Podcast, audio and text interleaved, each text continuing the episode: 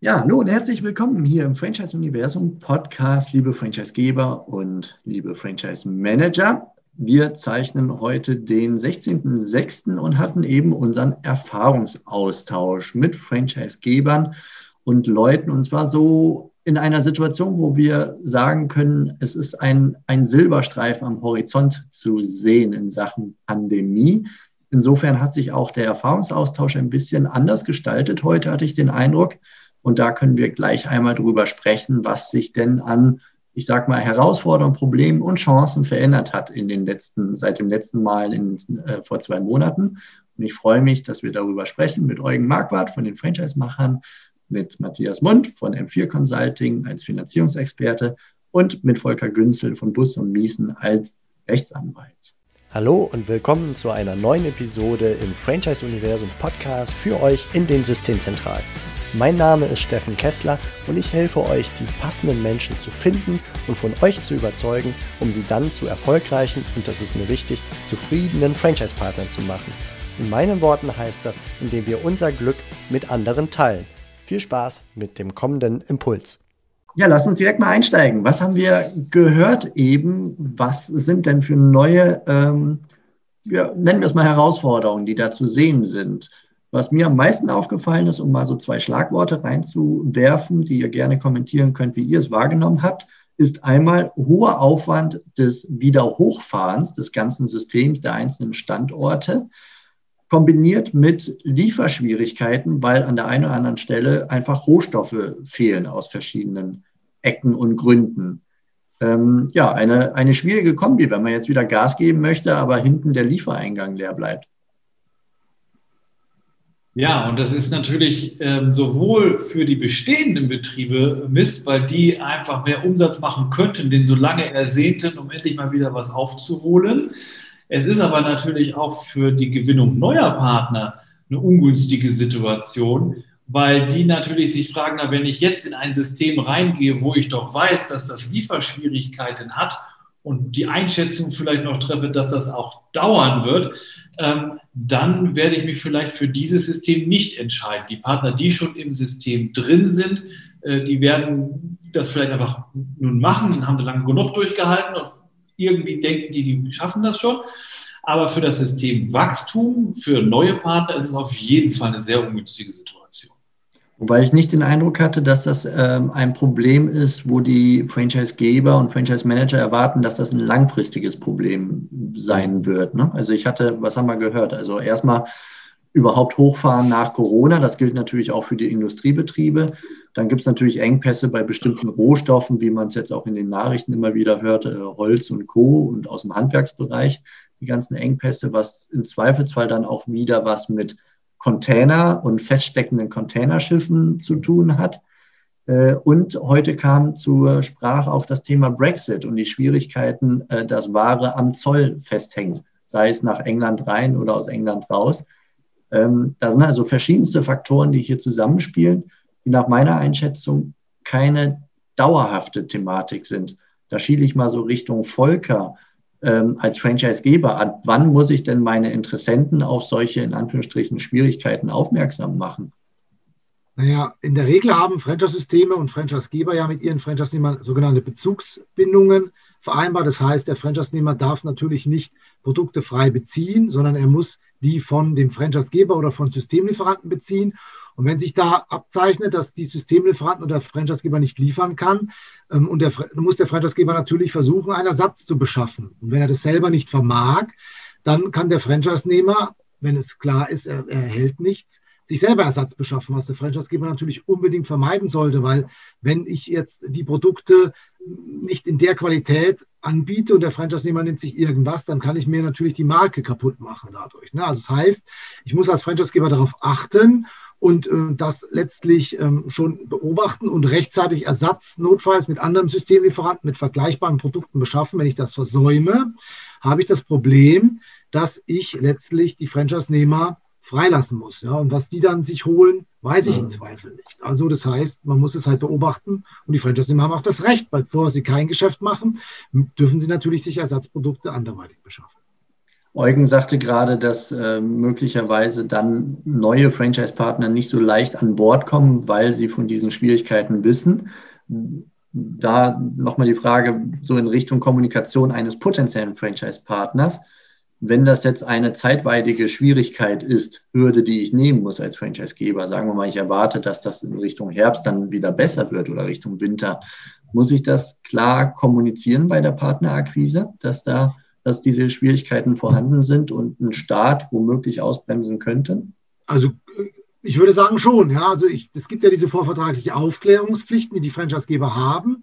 Und ähm, man muss natürlich erstmal immer die allgemeinen wichtigen Informationen offenlegen, aber man muss auch Besonderheiten offenlegen, die vielleicht gerade jetzt aktuell oder die nächsten Monate eine Rolle spielen können. Und deswegen würde ich sehen, dass das auch ein Franchisegeber offenlegen muss, wenn er sagt, meine normalen Produkte oder von in einem bestimmten Bereich, haben wir heute auch gehört, dass sie gesagt haben, jetzt dieses Produkt gerade, was im Sommer so nachgefragt ist, das ist am Markt nicht verfügbar.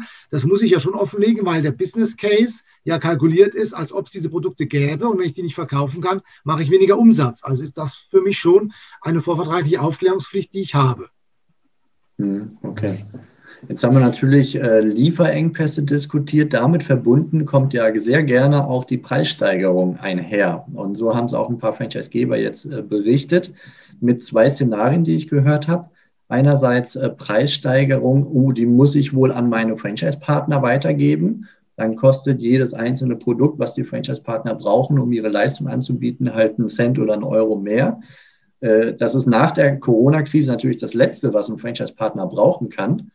Das ist so das eine Szenario. Das andere Szenario, was wir gehört haben, ist, das wird sich wahrscheinlich erst in der nächsten Saison dieses, dieses äh, Konzepts auswirken und dann auf die Endkundenpreise auswirken, was nicht zwingend, auch wieder nicht zwingend von Vorteil ist für den Franchise-Partner, weil dann möglicherweise er weniger verkauft äh, und das nicht bei einer höheren Marge durch höhere Preise, sondern gleicher Marge oder gar niedriger Marge, aber die Konsumenten konsumieren womöglich etwas weniger, weil sie etwas mehr oder weil sie nur das gleich viel an Geld haben für Konsum. Das war doch ein interessanter Aspekt mit unterschiedlichen Szenarien, wo man die Unterschiedlichkeit innerhalb der Franchise-Wirtschaft auch äh, sieht, fand ich. Und auch das ist wieder für die vorvertragliche Aufklärung schon relevant. Also im Moment weiß ja keiner so genau, wie es weitergeht.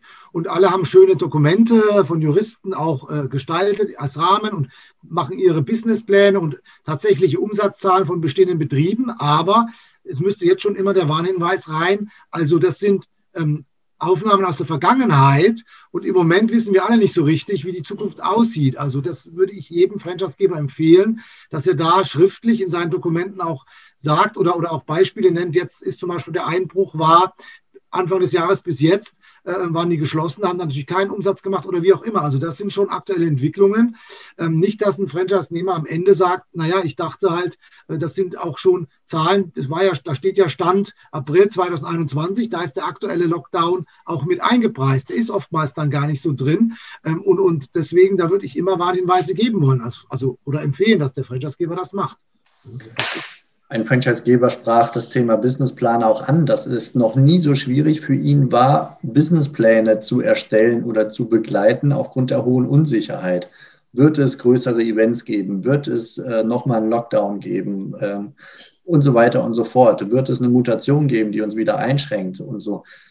in Richtung Matthias. Äh, Finanzierung hat ja auch gerne was mit Businessplänen zu tun, weil die Banken einfach gerne auf Businesspläne gucken. Hast du da Erfahrungswerte, wie Menschen damit in der aktuellen Zeit und der aktuellen Unsicherheit für die nächsten Monate oder gar ein, zwei, drei Jahre umgehen? Ja, also aus der Praxis heraus äh, kann man sagen, würde ich den Herrn Ünsel auch äh, recht geben, müssen wir natürlich heute schon darauf hinweisen, wenn wir Vergleichszahlen haben, dass wir sagen, die beruhen eben vor der Zeit oder vor Corona, dass das ganz klar kommuniziert ist. Auf der anderen Seite müssen wir noch mehr transparent halt drüber bringen und auch schlüssig darstellen, dass Umsätze, die wir jetzt denken, ob Dienstleistungen oder Produkte, Waren, äh, machbar sind, wie sie machbar sind und wie halt gegebenenfalls neue Konzepte oder veränderte Konzepte eine Rolle spielen. Ich habe jetzt aktuell in Heidelberg gerade eine Finanzierung, wo wir eben der Bank gesagt haben, diese Vergleichszahlen, die gibt es, die sind aber bis zum Zeitpunkt vor Corona gemacht worden und haben jetzt aber entsprechende Maßnahmen, Veränderungen, neue Produkte, neue Dienstleistungen, die greifen werden, um dann diese Umsätze, die wir jetzt dargestellt haben, zu präsentieren. Das heißt, wir müssen noch mehr Überzeugungsarbeit geben. Es ist richtig, mit dem Businessplan den zu erstellen, ist schwieriger, weil wir sagen können, vor Corona wussten wir, wie es geht. Äh, alle Betriebe, die jetzt irgendwie Corona-bedingt zu tun haben oder mit der Pandemie zu tun haben, ist es ein bisschen schwieriger. Wir können da nicht auf wirklich alles zurückgreifen, aber man muss es halt so schlüssig darstellen und auch transportieren, dass eine Bank das versteht und dass es natürlich auch für einen Gründer auch umsetzbar ist, weil letztendlich ist ja immer am Ende des Tages äh, das Thema, dass der Kapitaldienst zu erbringen ist. Und wenn wir eine Finanzierung machen, einen Businessplan schreiben, soll es ja und muss es so sein, dass es auch ähm, eher besser kommt als schlechter und natürlich der Unternehmer auch erfolgreich ist langfristig.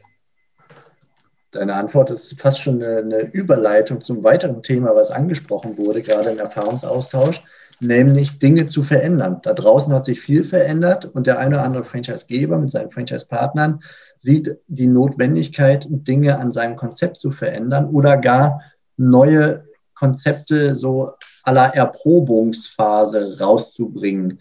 Und äh, Eugen und auch Volker, da scheint es so ein paar Scheren in manchen Köpfen zu geben. Wie viel darf ich als Franchisegeber? Wie kann ich mein Geschäftsmodell ein wenig verändern, auf den Kopf stellen? Ähm, darf ich das überhaupt, wenn ich meinen Franchise-Partnern etwas Bestimmtes versprochen habe? Und äh, ja, inwiefern kann ich in der Pandemie etwas Neues ausprobieren und damit auch neue Franchise-Partner gewinnen, obwohl ich nicht sagen kann, ob es bewährt und erprobt ist? Ja, also dieses Bewährt ist äh, natürlich echt ein Verkaufsschlager und äh, logisch. Ähm, Franchise besteht irgendwie daraus, aus diesem Vormachen, Nachmachen. Der Franchisegeber macht was vor, auch über viele Jahre und sagt dann dem Franchise-Nehmer, mach es nach. Warum soll er es genauso nachmachen? Weil es bewährt ist, weil es bei vielen anderen und bei ihm so geklappt hat. Und das ist ja letztendlich irgendwie auch eine DNA äh, vom Franchise.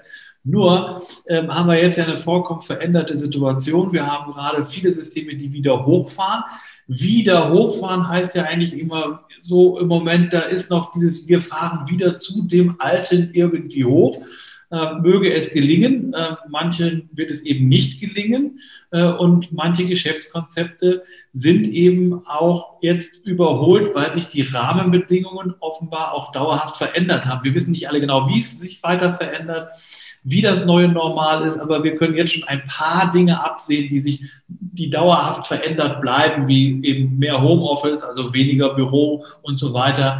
Ähm, das können wir jetzt schon absehen und Franchise-Systeme, die genau in diesem Bereich tätig sind, müssen sich echt was einfallen lassen und die Franchise-Geber haben eine Innovationspflicht aus meiner Sicht. Sie müssen selbst wenn sie bewährtes Geschäftskonzept haben, ist das ja nur deshalb bewährt, weil es mal innovativ war und sich dann bewiesen hat am Markt. Sie müssen also ähm, innovativ sein, selbst wenn sie dann an den Markt gehen müssen und erstmal sagen müssen, es ist eben noch nicht bewährt, aber was ist denn die Alternative, mit dem äh, bewährten, nicht mehr funktionierenden äh, das ganze System an die Wand fahren zu lassen oder vielleicht doch mal etwas versuchen?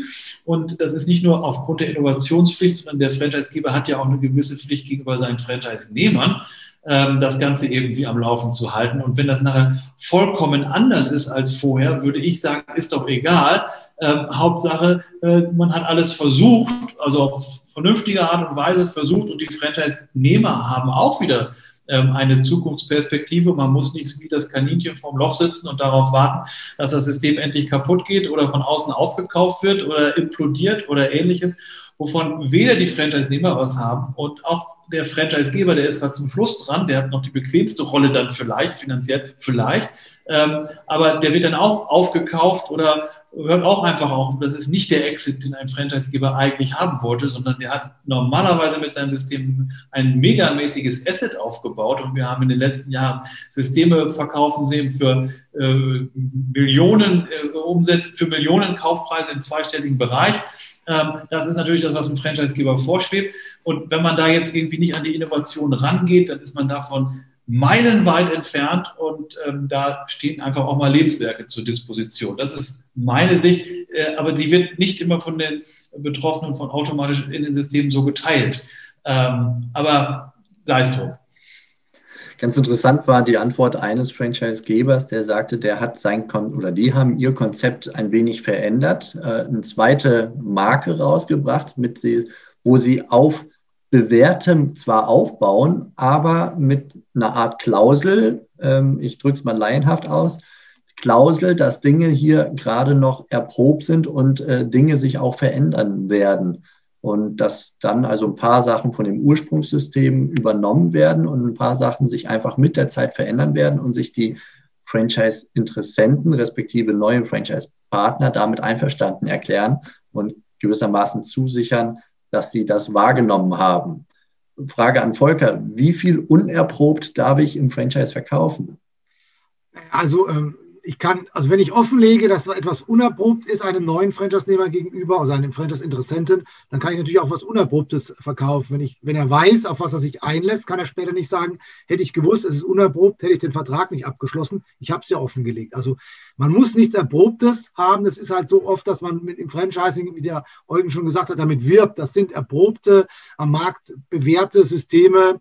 Ähm, aber ich muss es nicht. So, ich finde andere Franchise-Interessenten vielleicht, als wenn ich ein be bewährtes Konzept habe, aber ich muss es nicht.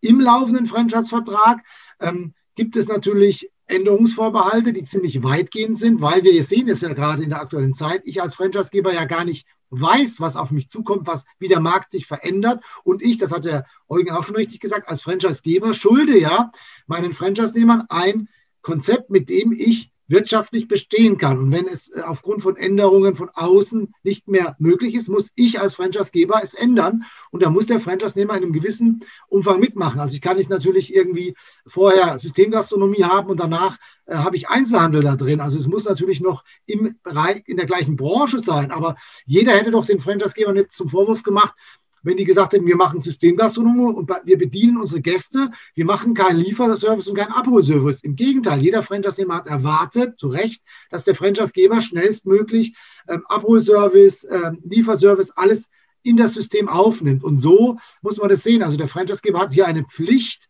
sogar Änderungen zu machen und, und, und immer weiter vorwärts zu gehen und zu schauen, was macht der Markt und darauf zu reagieren. Also ich sehe das ganz entspannt. Und wer auch jetzt sagt, ich habe was ganz Neues, wenn er die Franchise-Interessenten findet, die bereit sind, da hier mehr ins Risiko zu gehen, was, warum nicht? Also damit sprichst du, sprichst du was an, zumindest bei den neuen Franchise-Nehmern. Du hattest eben ein schönes Bild benutzt von, äh, wie sich die Franchise-Nehmer unterscheiden, die bei so einem Unerprobten äh, ins Wasser springen und diejenigen, die ja ein wenig mehr Komfort und Sicherheit brauchen.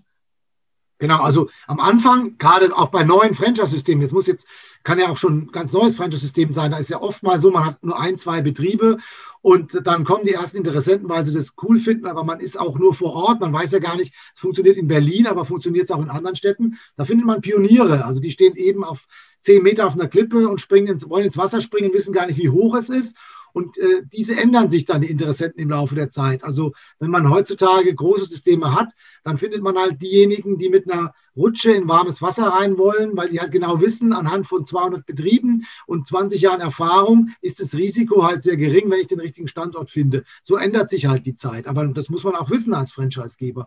Und die Pioniere, die sind schnelllebig. Also die wollen was Neues ausprobieren. Die sind vielleicht auch nicht fünf Jahre dabei, sondern nach drei Jahren haben sie vielleicht ihren Betrieb zum Gewinn gebracht, dann wollen sie ihn weiterverkaufen. Das muss man halt auch als Franchisegeber wissen und sich darauf einstellen, dass man in verschiedenen Generationen seines Franchise-Systems oder Entwicklungsphasen unterschiedliche Interessenten anspricht. Ja, ich würde gerne dann noch das Thema äh, oder die, das Gespräch auf ein Thema lenken, eine Kombination von zwei Themen eigentlich, die eben im Erfahrungsaustausch stattfanden. Und zwar das Thema der Insolvenzen oder auch nicht ersichtlichen Insolvenzen kombiniert mit Multi-Unit und Wachstum der Franchise-Systeme, weil das ist doch irgendwie in gewisser Weise eng verdrahtet. Erst einmal ähm, scheint es erste, erste Statistiken zu geben aus Verbänden oder welchen, oder zumindest aus Branchen ganz allgemein, wonach doch äh, in einem Fall äh, wurde das Beispiel genannt, dass in deren Branche in Q1 2021 die Insolvenzen um 23 Prozent höher lagen als in Q1 vor einem Jahr, wo ja auch schon Lockdown war. Das heißt also, da ist was zu spüren. Im Franchise stellen wir das nicht so fest bislang. Zumindest hört man da nicht viel drüber. Ähm, wobei du, Volker, da auch einen, einen wichtigen Punkt eingebracht hast ins Gespräch, nämlich im Franchise sind nicht zwingend so viele Kapitalgesellschaften unterwegs. Und nur die müssen Insolvenzen anmelden. Genau, so ist es ja. Der Franchisegeber bevorzugt es zu seiner Risikominimierung, damit er möglichst mit natürlichen Personen oder Personengesellschaften Verträge abschließt und diese eben keine GmbH errichten. Und die müssen, wenn sie äh, finanziell scheitern, gar nicht Insolvenz anmelden und tauchen dann gar nicht auf in Statistiken. Also diese, das, jedenfalls nicht bei Insolvenzverfahren. Das muss ich rechtzeitig als Geschäftsführer einer Kapitalgesellschaft, sonst bin ich ja in der persönlichen Haftung. Also das wird viel früher auch angemeldet in solchen äh, Kapitalgesellschaften als in Personengesellschaften. Da gestehen sich das die Leute leider vielleicht öfters zu spät erst ein und, und dann machen sie auch keine Privatinsolvenz. Das ist ja auch etwas, was man vielleicht gar nicht offenlegen will, sondern sind halt dann verschuldet, können auch nicht zahlen, aber tauchen gar nicht in diesen Statistiken auf. Innerhalb des Systems kriegt man es dann im Zweifelsfall dann doch noch mit, selbst wenn wir draußen das nicht so richtig feststellen. Und da ähm, hat Eugen zumindest festgestellt, dass es dort gewisse, eine gewisse Dynamik innerhalb der Systeme entsteht, dass da manche, die gut durch die Pandemie gekommen sind, auf Multi-Unit schielen, womöglich erstmalig oder weitere äh, Standorte zu denen, die sie schon haben und äh, ja, einfach dann günstige Schnäppchen machen von ihren Kollegen, die dann eben aufhören, aufhören müssen. Das ist eine ganz interessante Entwicklung.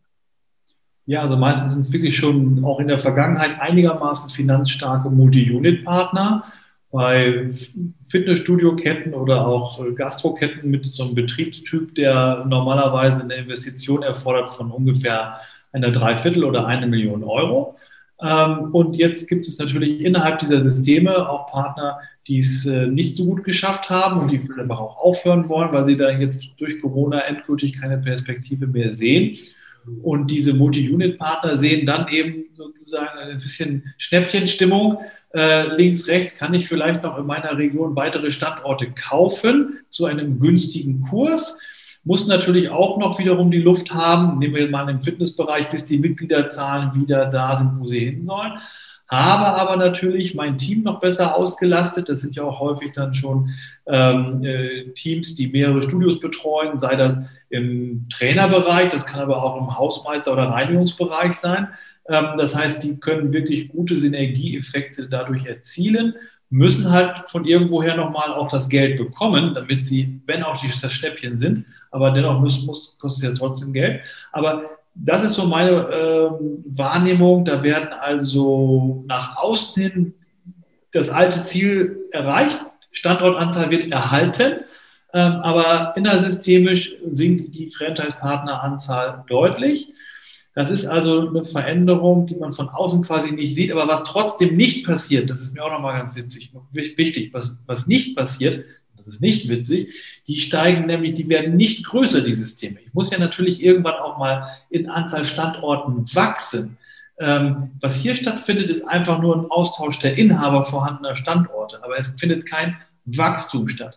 Ähm, denn diese Multi-Unit-Partner, die nehmen jetzt die Chance und machen ein Schnäppchen. Die bauen in aller Regel keine neuen Standorte auf. Und für die neuen Standorte brauche ich dann wahrscheinlich wirklich neue Partner. Und die kommen im Moment äh, in so einer Situation, wie sie im Moment ist, nicht reichhaltig. Also wir haben in Sachen Systemwachstum, gemessen in Anzahl Standorte, bei vielen, vielen Systemen eine deutliche Delle durch Corona, die wahrscheinlich sogar zwei Jahre ist. Ähm, wir werden das sehen. Ich will das nicht hoffen, aber das ist schon ein bisschen absehbar. Was äh, ein ganz interessanter Gedanke war, ist, wenn der ein oder andere Franchise-Partner erstmalig Multi-Unit macht, beziehungsweise auch der Franchise-Geber sich erstmalig mit diesem Gedanken stärker anfreundet. Das ist ja auch nicht ganz ohne für den Franchise-Geber, das zu organisieren und mitzuhelfen, so eine Struktur aufzubauen. Dass wenn aber beide Seiten feststellen, oh, das funktioniert ganz gut, dass sie dann Geschmack find, daran finden und dass in perspektivisch in ein, zwei, drei, vier Jahren womöglich mehr Multi-Unit mit neuen Standorten entstehen werden, weil dort einfach der einzelne Partner äh, Wachstumspotenzial sieht und Gefallen daran gefunden hat. Das finde ich ganz interessant, gerade vor dem Hintergrund, dass Neugründungen, Matthias, äh, in Sachen Finanzierung nicht ganz so einfach sind während ein Multi-Unit-Zusatzstandort von einem Unternehmer, der sich schon bewiesen hat, vielleicht einfacher zu finanzieren sind. Das wäre jetzt mal so eine These. Ja, absolut. Denn aus Sicht der Bank ist es natürlich so, dass es dann schon mal Zahlen gibt von dem Unternehmer. Das heißt, er hat hoffentlich gezeigt, dass er natürlich Unternehmer ist, auch erfolgreich ist, das aufgebaut hat. Dann fällt es der Bank natürlich viel leichter, äh, das, den Standort zu finanzieren. Noch dazu würde es ja dann vielleicht so sein, wenn man mal eine Übernahme macht, dass auch der eine andere Kaufpreis ein anderer ist. Das heißt, der vielleicht günstiger ist, wenn er es komplett neu aufbaut. Das heißt, das sind dann zwei Aspekte, die absolut positiv dazu, dafür sprechen. Oder auch, dass der Franchise-Nehmer einfach sagt, ich habe Gefallen dran, will den zweiten, dritten Standort aufmachen, dann weiß die Bank, okay, der weiß, von was er spricht, er weiß, wie es geht, hat es schon mal gemacht, muss die Struktur natürlich für aufbauen, aber bekommt es definitiv leichter finanziert. Kriege ich denn Neugründungen finanziert im Moment? Gerade so in den Corona-sensiblen Branchen? Ja, kommt auch da wieder darauf an, ein bisschen auf die Bank. Das heißt, regional kann man das versuchen mit viel Überzeugung, das geht auch. Oder eben über Spezialbanken, die natürlich immer das Thema Franchise verstehen. Und wenn man dann sagen kann, was war vorher, was war mit der Pandemie und wie wird es zukünftig sein, das belegen kann, schlüssig darstellen kann, dann ist das auch definitiv machbar. Aber es wird schwieriger. Ne? So, also jetzt im Moment, wenn ich es richtig rausgehört habe, ein Fitnessstudio aufzumachen oder ein Gastrobetrieb oder ähnliches, da guckt zumindest die eine oder andere Bank äh, intensiver drauf, ob, wie hoch das Risiko für sie ist. Ja, also absolut, weil wie gesagt, vorher war das gerade in dem Bereich, wenn man Franchise kannte und das System kannte, dass es eigentlich unproblematisch, ganz unproblematisch war. Jetzt wird es definitiv schwieriger, weil natürlich aus Bankensicht, äh, wie wir es auch heute gehört haben, oder auch der Dr. Günz natürlich zu Recht sagt, dann sagt die Bank sich auch, ja, würde ich jetzt ein Fitnessstudio jetzt eröffnen, im Juni oder, oder im März diesen Jahres, äh, bei einer Pandemie, wo ich gar nicht weiß, wie es weitergeht. Das heißt, auch die Bank denkt dann drüber nach, ist das jetzt sinnvoll, wenn ich jetzt Gründer wäre, das zu machen? Natürlich sind wir jetzt viel weiter. Das heißt, wir wissen, die Zahlen sind viel besser, die Pandemie ist noch nicht vorbei, aber sie es zeigt sich alles, wird viel besser, man kann es besser abschätzen. Entsprechend ist die Bank auch mehr bereit. Und wenn man es schlüssig darstellt und einen guten Partner hat, dann ist das definitiv umsetzbar, aber es ist halt nicht leichter geworden. Ne? Man muss äh, da noch mehr investieren. Okay, jo. ja, ihr könnt mal drüber nachdenken, ob wir alles soweit angesprochen haben, was ihr so gehört habt oder ob noch etwas fehlt.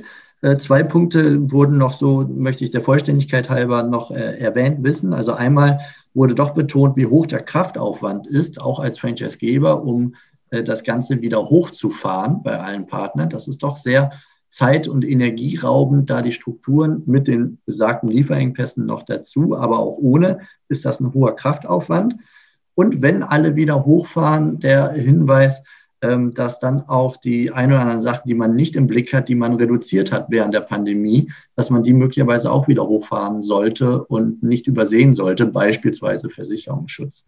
Das wurde auch noch angesprochen, dass wer das reduziert hat in der Pandemie, der sollte nicht vergessen, das dann bei vermehrter Aktivität äh, dann auch wieder hochzufahren, damit nicht hinterher dann im Versicherungsfall es den Ärger gibt. Und wahrscheinlich gilt das nicht nur für Versicherungen, sondern für andere Bereiche auch. Ja, haben wir noch ein Thema? Habt ihr, ich gucke mal in die, in die Gesichter, etwas gehört, was wir jetzt nicht angesprochen haben? Ich glaube, das Wesentliche haben wir echt zusammengefasst, ja. Wunderbar. Dann alles Gute und vielen Dank fürs Mitmachen. Ciao. Das war's für heute von mir hier im Franchise-Universum Podcast. Ich freue mich, wenn für euch ein passender Impuls dabei war und wenn ja, dann leitet ihn gerne an eure Kollegen innerhalb der Systemzentrale weiter und ganz besonders Empfehlt sehr gerne diesen Podcast an eure befreundeten Franchisegeber und Franchise-Manager, denn es ist natürlich noch lange nicht jeder in der Podcast-Welt angekommen. Und sehr gerne hinterlasst mir eine nette Bewertung auf iTunes. Das hilft mir, diesen kleinen Nischen-Podcast für die Franchise-Wirtschaft leichter auffindbar zu machen.